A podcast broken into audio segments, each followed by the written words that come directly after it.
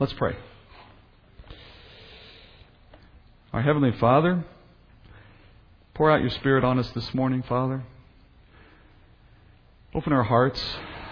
Take away our worries and concerns, things that we distract ourselves with, and, and set our mind on you. Set our mind on your wisdom, Father, and on your power in our life, on your sovereignty. Help us see past our circumstances, Father. Help us see the world as you do. Help us understand the lessons of a man like Gideon who was, who was weak in so many ways, who, who led a improbably weak army, a, a man who had no reason to expect he could make a difference for you, except, Father, that he knew he had your power and your, your will behind him. And, and we hear this story, and then we may have opportunity to look around at our own circumstances and realize uh, we're not mighty. Uh, Oak Hill Bible Church isn't mighty, Father. There's nothing here that the world would say has much potential to do anything good. The world would look at us and, and pass us by as they often do. But Father, it's not about us. It wasn't about Gideon. It wasn't about his men. It was always about you. And you've told us in your word it was intentional that he would be seen as small so that you would be seen as present, so that your glory would be for you alone. Can we live like that, Father? Can we see the world that way? Can we come into this building on a Sunday or go about our week working together in various ways, and can we see that our smallness is to our advantage, not to our weak, our disadvantage, and that that who we are in Christ has never been a matter of personal strength or capability. It's always been a matter of your Spirit, Father. It's not by might that you will be glorified. So, Lord, I pray that what we're learning today would encourage us, encourage us to think more boldly about what we can do for you and for the sake of the gospel and how we can be useful to you in that regard.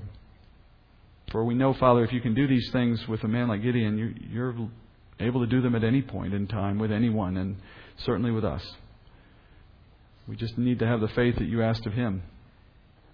The strength of faith, Father. We pray for that, and we pray this story would help us in that way. Let us see these truths as we open your word. In Jesus' name I pray. Amen. Well, last week Gideon won that improbable victory against that much stronger army than what I just alluded to in the prayer. And despite having virtually no army, he was able to ensure victory by some creative maneuvering on the battlefield, remember, and how the Lord used him to prosecute this battle against a much stronger force. And we know the Lord had always intended for this to happen. The whole point of this was to happen. The Lord had brought the Midianites in for a period of time. That time was up. Gideon was going to kick them out. So this was the plan. And then we also observe the way Gideon responded to the Lord's call. And we've come to recognize this is a more complicated story than that. This isn't just a story about a guy that does marvelous things because God's able to use him. This is also a story of a man who could have been much more than he was. That his weaknesses were a real impediment to serving God.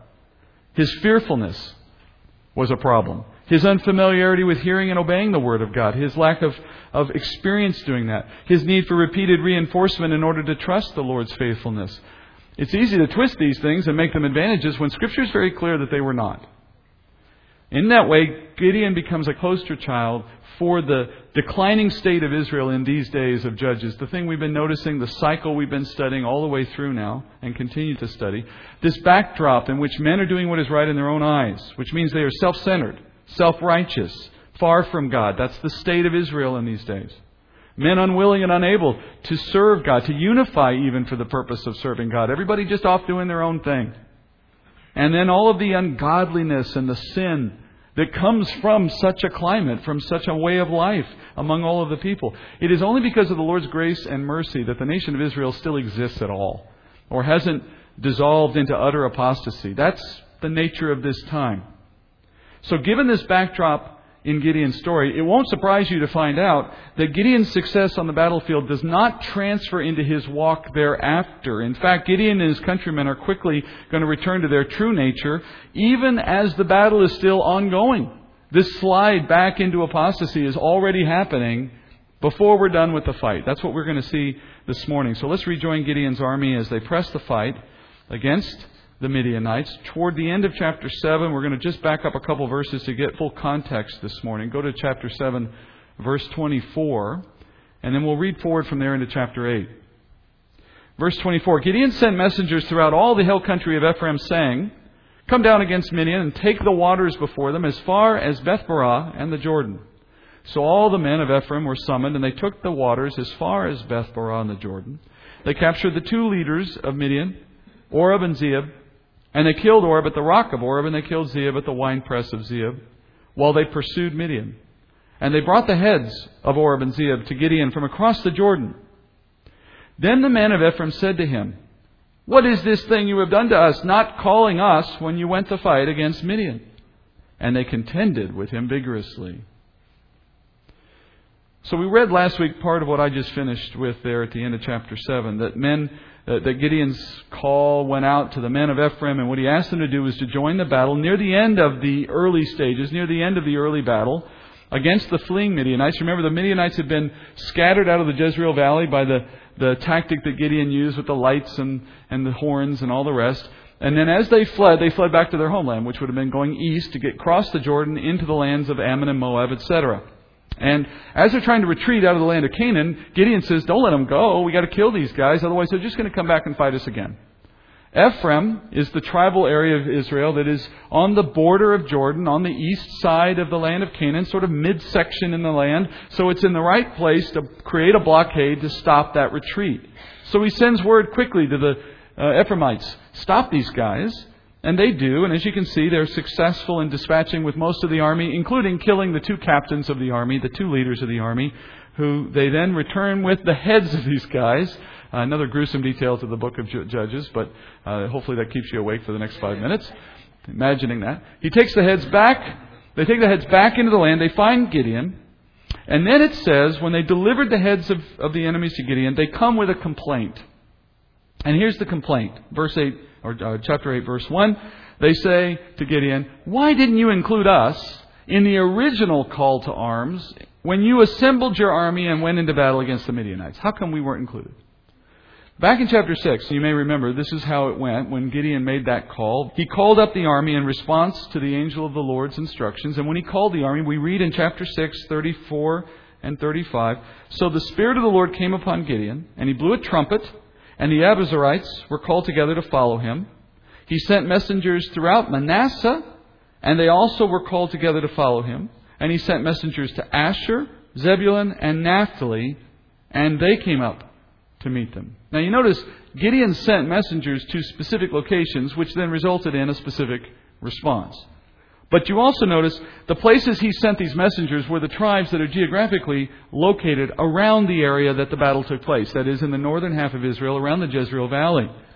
One of them is Manasseh. Manasseh was one of the tribes in this time of history that was vying to be the prominent tribe, the the, the chief tribe, if you will. They were a large territory, they had a large population, and so they were vying to have that centerpiece role in the nation of Israel. But you'll notice as you hear in that list, there was no mention of Ephraim. Gideon never summoned anyone from Ephraim. And these men now, having prosecuted the end of the battle, taking the lives of these two captains, they've come back now with a grudge against Gideon because they're saying, How come we weren't included in the original group? In other words, implying you didn't think we were worthy enough to be part of this battle.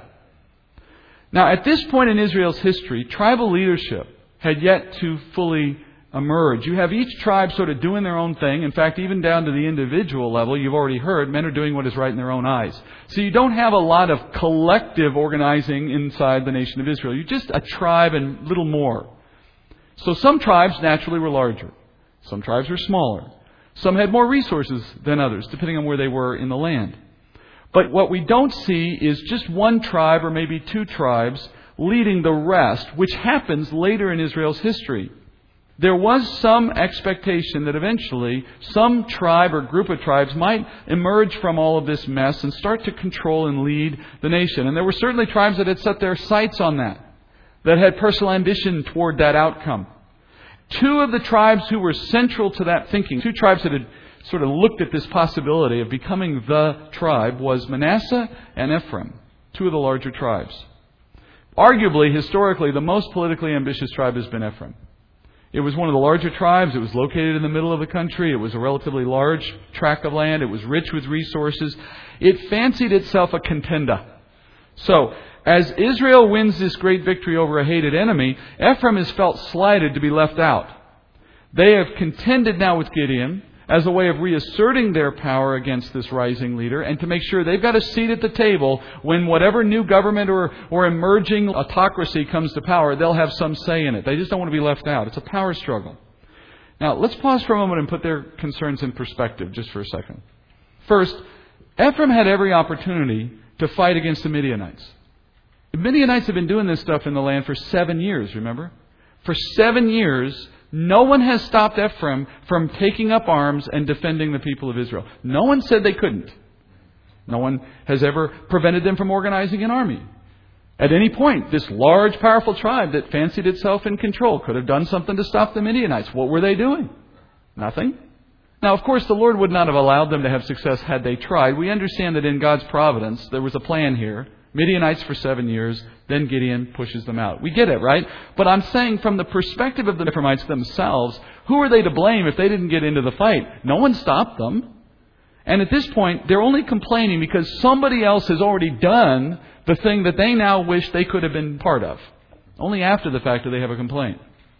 And, speaking of the Lord, they are also ignoring the obvious fact that this army that won the battle was not a large army. I mean, they're kind of ignoring the whole circumstances of what just transpired. God chose the army, not Gideon. You remember? And when he did choose it, he chose 300 of the least qualified men he could find. This is a tiny force, absent any strong warrior, any competent leader.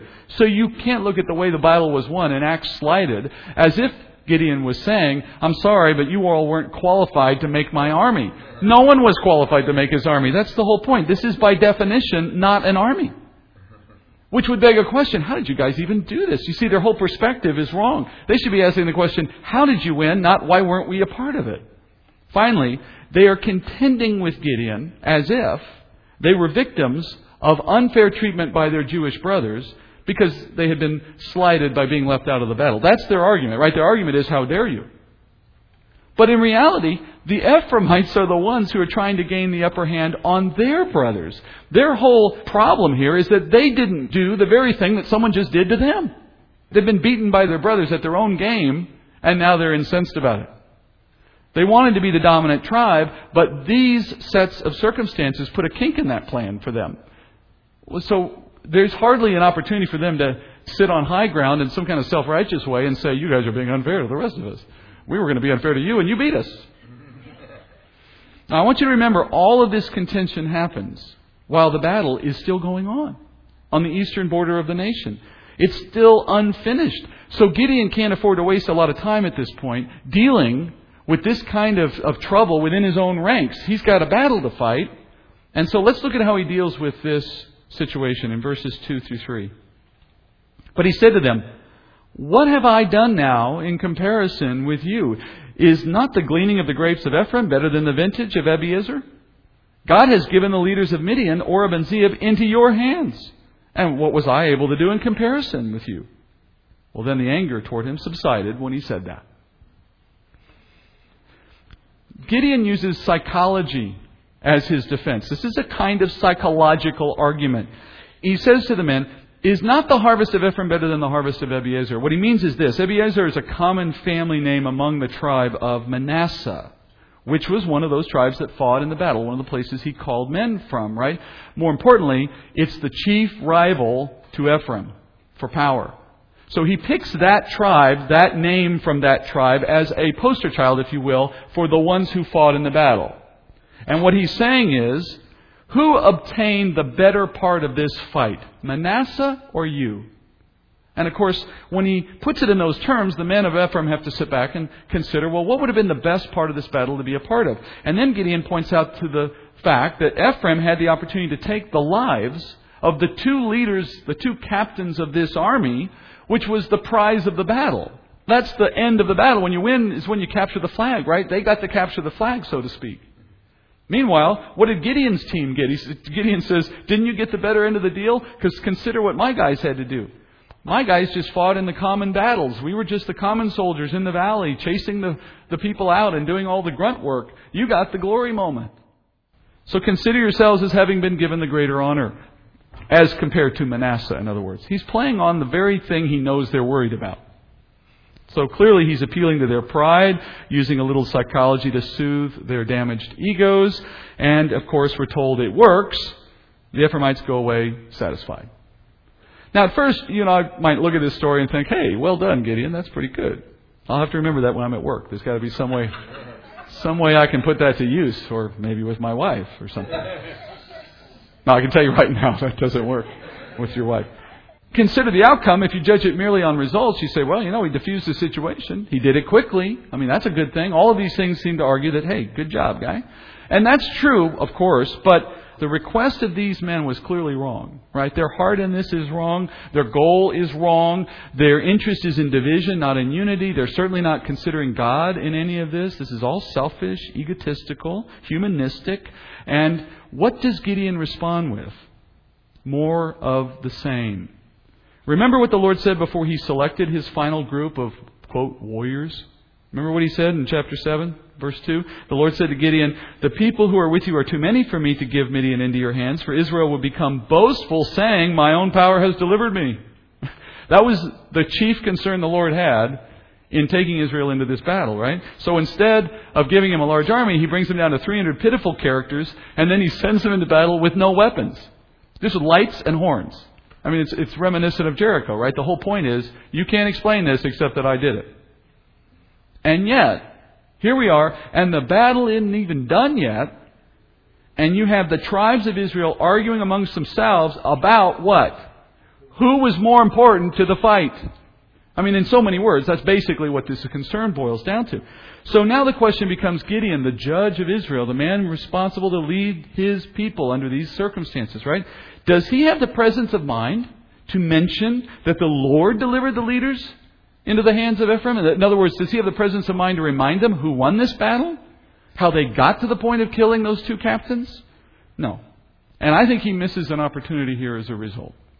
He should have turned their attention back to the Lord because the Lord himself was clearly the one doing the work. He should have said something like this to Ephraim I did not call you into battle because it wasn't up to me.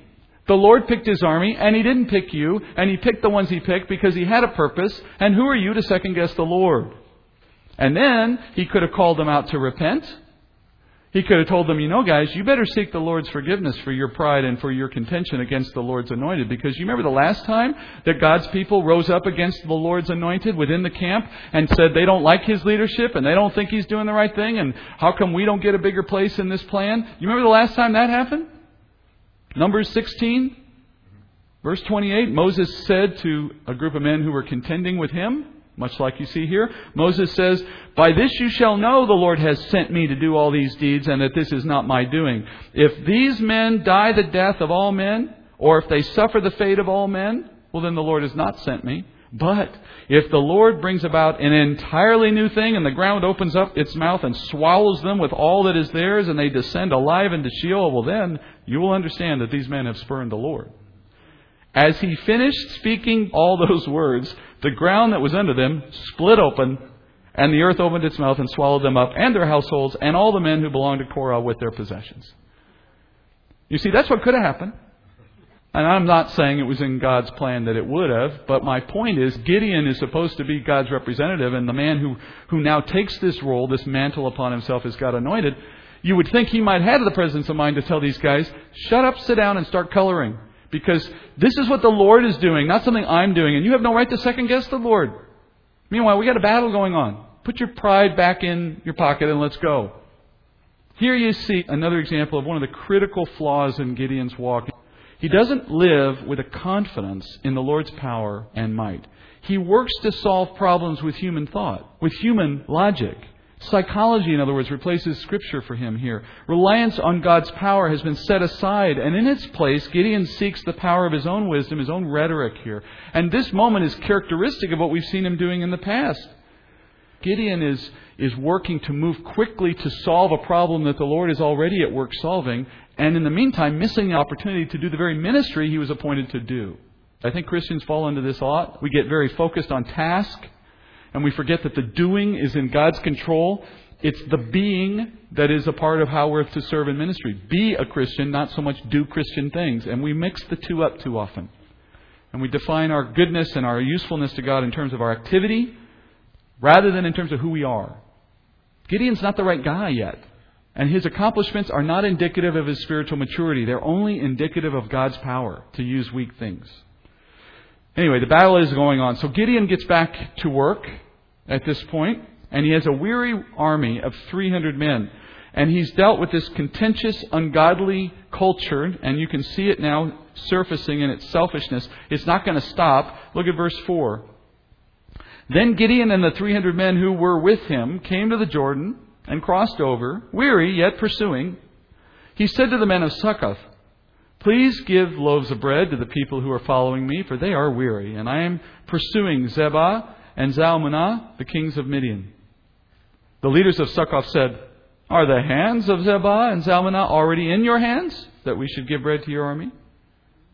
Gideon said, All right. When the Lord has given Zebah and Zalmunna into my hand, then I will thrash your bodies with the thorns of the wilderness and with briars. He went from there to Penuel, and he spoke similarly to them, and the men of Penuel answered him just as the men of Succoth had answered. So he spoke also to the men of Penuel, saying, When I return safely, I will tear down this tower. Now start by noticing he's still got 300 men with him.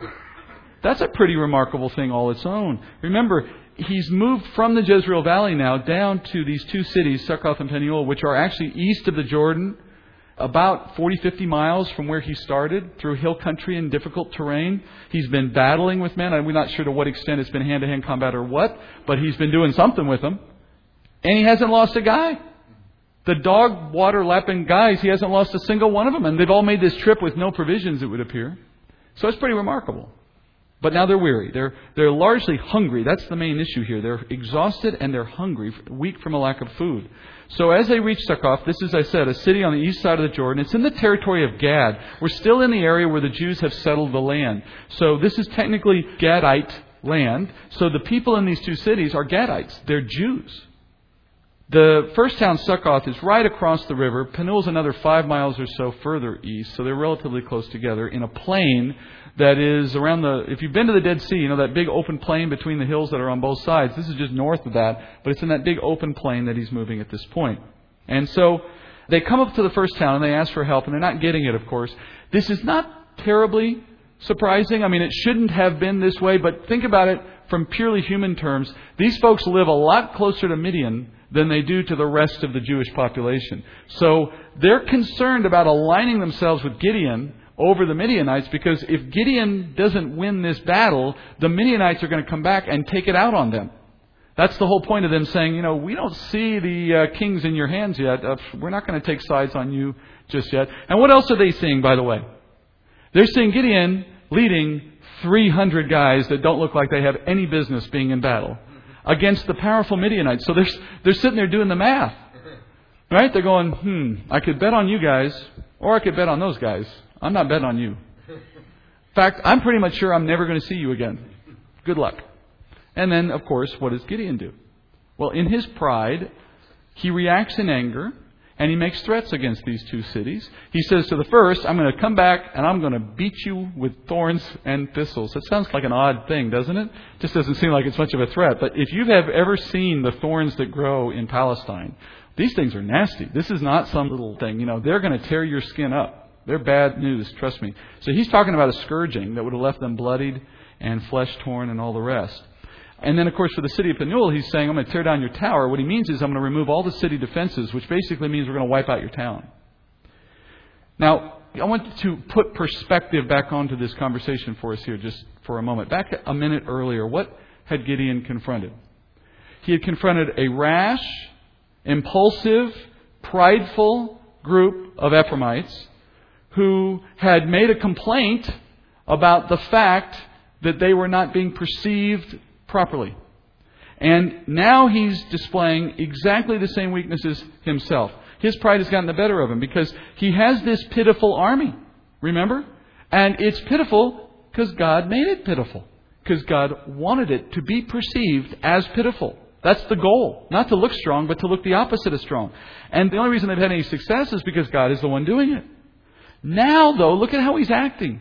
He's walking around with a chip on his shoulder. He's expecting the world to look at his army like his 300 seals or something, and there's no doubt you're going to win. Well, sure, have all the bread you can take. I mean, why would he expect that? I mean, I'm not saying they were right to refuse him. That's not my point. My point is that once the refusal came, he acts as if this is the most unjustified refusal that any man could ever experience. And yet, he is exactly what they perceive him to be, except for the fact that he has God on his side. But how did he appeal to the need? Did he say, This is the Lord's army and the Lord's army needs your provision? No. He says, We're here to fight the Midianites, feed us. And they said, You don't look like you're going to win. And he said, Oh, really? Well, I'm going to come back. I'm going to kick your, you know, whatever when I come back and show you how strong I am. Is this a man operating in the spirit or in the flesh? It's an easy answer, isn't it? He boasts of his ability to conquer and to defeat, and he makes threats to prove his strength. Do you notice how the Lord is farther and farther away from Gideon's walk and his mind right now? The way he's operating is not under the influence of the Spirit. The Lord's still working with him because that's how the Lord is determined to go. But that doesn't mean that everything Gideon says and does is according to the Lord's will. And these are clearly reflections of the fact that he's not in his will in the way he's thinking and acting. Once the Lord granted him the victory, Gideon's perspective starts to change, and he goes from meek, insecure servant of God to arrogant, boastful man who has everything coming to him and he's just a warrior, right? He's making two classic mistakes. They're on the opposite ends of the spectrum, but they're both common mistakes you see in the Christian walk. In both cases, they revolve around forgetting the power and preeminence of God and substituting the importance of men, of man, over God. Now, in the first case, Gideon could not muster the confidence in the Lord's power to answer the call. He was so fearful that God couldn't do what God was promising. He kept putting out fleeces and he kept asking for proof and he had to rethink it for a while. He had to go down into the camp and get a word from the enemy. And this guy can't say boo because he was so afraid of what might happen next. And of course, when we studied that, we acknowledged that those behaviors, those patterns, are examples of someone who's not finding confidence in God. Now what's he doing? Now he can't see how he needs the Lord's help. Now he's so self confident that the Lord doesn't have to be a part of this. I mean, we do this all the time in our own way sometimes. We will tend to see some need and God will direct us and we'll go, oh yeah, God is leading me. I'm going to go do this. And then we say, okay, God, I got it from here. I'm good. Thank you. As if because He puts us on the path, the rest of it just flows. It never works that way. That's the whole idea of John 15. Abide in Christ. You can do nothing without me. So instead of threatening the people for bread, what could he have done? Well, he could have appealed to the Lord for the help. There's an idea. Lord, feed my men. Maybe then you would have found people streaming out of the city with bread, directed by the Spirit to do so, voluntarily giving it. When the people frustrated the needs of his army, what could he have done? Well, he could have looked to the Lord for retribution. He could have said, Lord, deal with these people who have been unkind to your people. Instead, he's acting like the very enemy that he's working to defeat. What did the Midianites do to the Jews? They came in and took all their bread. He's defeating a group of people and then repeating their sins. And it's worse, of course, because he's doing it to his own people. And then to top it all off, remember Gideon is a judge? He's the arbiter of justice. He is the man who's supposed to represent righteousness to this people. You might think that a man like that would react with a little more mercy to his own people when they make a mistake. After all, didn't the Lord react in grace and mercy to Gideon when he couldn't do the right thing, when he couldn't see the Lord's potential to defeat a stronger army? I mean, that's the sin, by the way. The sin here is that the people of these cities took a look at a weak army and said that weak army can't beat a more powerful enemy. But didn't Gideon make the same conclusion? And the Lord didn't beat him up with thorns and thistles. The Lord said, Tell you what, let me give you a little counsel, let me give you a little encouragement so that you can see the truth. But when it comes time to give mercy to someone else, now Gideon's not having any of it, is he? His missteps are good examples of how anyone can operate outside the counsel of the Lord. Some of us fail in the beginning. Some of us, like Gideon, lack confidence that the Lord's power is going to happen in our life, that we're going to see Him show up when we need Him to. We make excuses. We demand proof. We hesitate, even in the face of clear direction. And when we do these things, then we lose the opportunity to demonstrate faith and to testify to the Lord's power. So we miss an opportunity at the beginning. But then there's others who are okay in the beginning, but they fall in the end. And they start well. They're confident in the Lord to start with. They know His power and all the rest. But when success comes, as the Lord permits, well, then somewhere along the way, they stop seeing their success as a product of God's grace. And they start assigning all of that success to themselves. How many people in ministry can you think of whose track of life, the course of their ministry goes exactly like that? We talk about people like this, unfortunately, from time to time. That man of pastoral ministry or that woman in teaching or doing whatever, who they started so well. They had this humbleness about them. They had this attitude that God was using them. They were concerned that they weren't even capable of doing what God wanted, that they were not powerful enough in their own right. They recognized their weakness and on and on. And then somewhere along the way, the crowds got big. And the sign out front got bigger. And the book deals came or whatever. And all of a sudden now it's all about them. It's only about them. And that's the pride of every heart that lies just beneath the surface. And God can deal with our pride, certainly, and He does. The issue is, are we going to work with Him in that or not? And Gideon is on the brink here of moving beyond what God has appointed him to do into looking at himself as some kind of general with the skill and the, and the army to do anything, and God's not even in the conversation anymore. In the first case, you lack the faith to suppress your fear and your doubt. And in the second case, you lack the faith to suppress your pride and your arrogance. We need to deal with both. Unfortunately, Gideon is guilty of both here. He lacked faith in the beginning, now he lacks humility in the end. And look where it goes next, verse 10. Now Zebah and Zalmunna were in Karkor, and their armies with them, about 15,000 men, all who were left of the entire army of the sons of the east, for the fallen were 120,000 swordsmen. Gideon went up by the way of those who lived in tents on the east of Nobah and Jogbehah, and attacked the camp when the camp was unsuspecting. When Zebah and Zalmunna fled, he pursued them and captured the two kings of Midian, Zebah and Zalmunna, and routed the whole army. Then Gideon, the son of Joash, returned from the battle by the ascent of Heres. And he captured a youth from Succoth and questioned him. And the youth wrote down for him the princes of Succoth and its elders, seventy seven men. He came to the men of Succoth and said, Behold, Zebah and Zalmunna, concerning whom you taunted me, saying, Are the hands of Zebah and Zalmunna already in your hand, that we should give bread to men who are weary? He took the elders of the city, and thorns of the wilderness, and briers, and he disciplined the men of Succoth with them. He tore down the tower of Penuel and killed the men of the city. So you see the outcome of the war. We said there was 135,000 men in the beginning. Here you see the numbers adding up. And he's already killed 120,000. Last 15,000 now are going to be taken care of. And uh, once again, he uses sound tactical judgment. That's how he's able to make this battle come out well, or that's the human explanation. He doesn't attack from the west, which is what they're expecting. He does a flanking maneuver, and he comes around from the east, and he attacks from the east. And they're not expecting it, so he routs them. But of course, at the end of the day, we're all looking at the work of the Lord. You still don't beat 15,000 men with 300 guys, uh, except by the fact that the Lord is working through it. And then he captures the two kings of Midian Earlier, Ephraim killed the two captains of the army. Now we're talking about the two political leaders, the two kings. Their names are interesting. Their names mean victim and protection refused.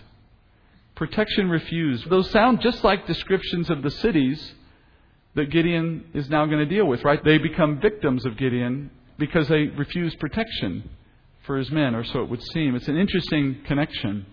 It leads me to wonder if Gideon actually changed their names as a result of this battle to sort of memorialize what happened. But in any case, Gideon goes back. He takes a route called the Ascent of Heres, which is a road that just runs east to west near these two towns. And as he approaches the towns, he captures this boy, the, the boy from the town of Succoth, and he forces him to tell him the names of the elders so he would know when he gets to the city who to demand and pull out and take out into the field. Because clearly, once he got there and he started to take those elders, it's likely that no one was going to give up the names of these guys. Now he knows he doesn't need them. Then he shows up and he says, Hey, hey, look who I got. Remember those two guys you said I weren't going to get? I got them. They're right here. And his reminder is, I told you I'd be back, and I'm back, Arnold Schwarzenegger style. And he says, Now it's time to own up to what I said. I'm going to do exactly what I said I'm going to do. Once more, does this look like the actions of a man who recognizes that God won the battle? And again, I'm not saying these two towns don't deserve some recompense for what they did. They were not doing the right thing by God's people. But that's not the main issue here. The issue is not what they deserve. The issue is what Gideon is doing in response to it all. It's helpful for us to remember that these Israelites didn't express a lack of confidence in God. No one ever put that test to them. No one ever said, Do you think God can win this battle? I'm here on God's behalf. I'm God's messenger. There was no conversation like that. They never had a chance to get into that conversation. No, they lacked confidence in Gideon and those 300 men. And they should not have had confidence in Gideon. There's no reason for them to have confidence in Gideon. therefore, had Gideon pointed out to those people that it was God who had brought them, God who had demanded the food, God who was doing the work, well, then his indignation at their refusal would have been justified. But as it is, it's merely wounded ego. And he's acting on the basis of that. So he takes his revenge against both cities. He does what he says, including killing the men of Penuel, which is a severe penalty. He's looking more and more like a man who's drunk on power and success and certainly not like a man living with the grace and counsel of the Lord. And notice again, the Lord is never heard to give Gideon any instructions concerning these cities or what he's doing at all. Gideon appears to be going rogue here. So next he takes the kings back to Canaan, and we'll finish with this this morning, verses 18 through 21. Then he said to Zebah and Zalmunna, What kind of men were they whom you killed at Tabor? And they said, Well, they were like you, each one resembling the son of a king. He said, Well, they were my brothers, the sons of my mother. As the Lord lives, if only you had let them live, I would not kill you. So he said to Jether, his firstborn, Rise, kill them. But the youth did not draw his sword, for he was afraid, because he was still a youth. Then Zebah and Zalmunna said, Rise up yourself and fall on us, for as the man, so is his strength. So Gideon arose and killed Zebah and Zalmunna, and took the crescent ornaments which were on their camels' necks. So he gets them back to the land, to Ophrah, basically, in Canaan, and he interrogates the kings here, and he, begins going back to a period of time before all of the battles began. He says, Do you remember ever killing some people in Tabor? Do you remember that? And we don't know anything about this moment except for what's discussed here. So, from what we can gather, it sounds as if at some point in the past, these kings, when they raided through the land, had come upon some people in Tabor, in Mount Tabor, and they had killed them. And these people turned out to be Gideon's own natural brothers, the, the sons of his mother, as he's put it. And that was something Gideon had held on as a grudge.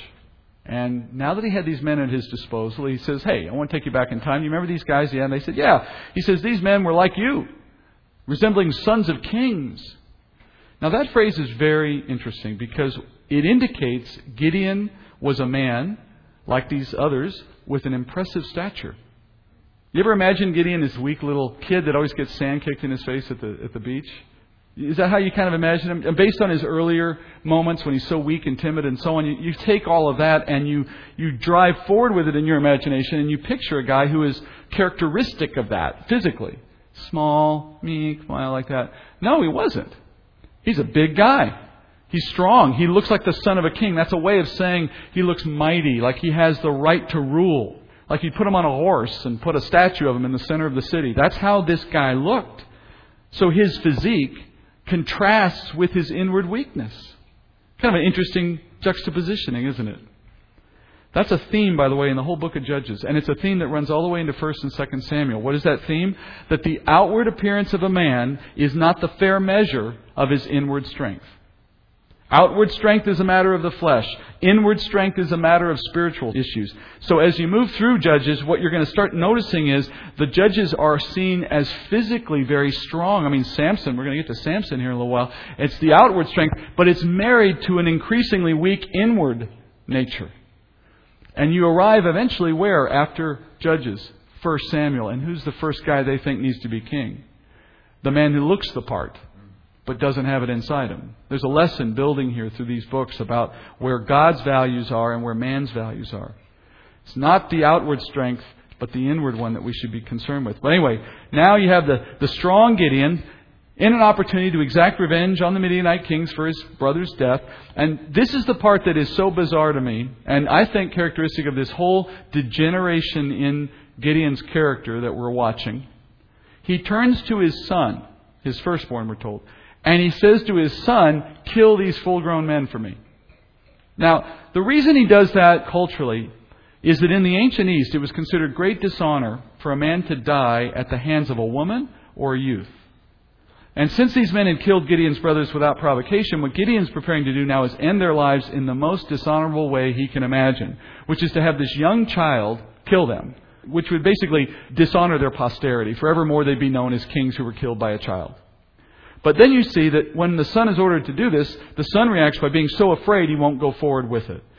In Hebrew, the word youth could also be translated child, We're not talking about his 16, 17 year old son who is just coming of age. This is his first chance to, like, we take a kid out to shoot a deer. Hey, son, you know, why don't you take these men down and we'll all go home and have a beer together? All right, you know? It's not like that at all. We're talking about a kid who might have been just barely old enough to pick up the sword. Even allowing for this cultural difference, Gideon's choice to involve his young child in this brutal act is an indication of his bloodlust and his poor judgment.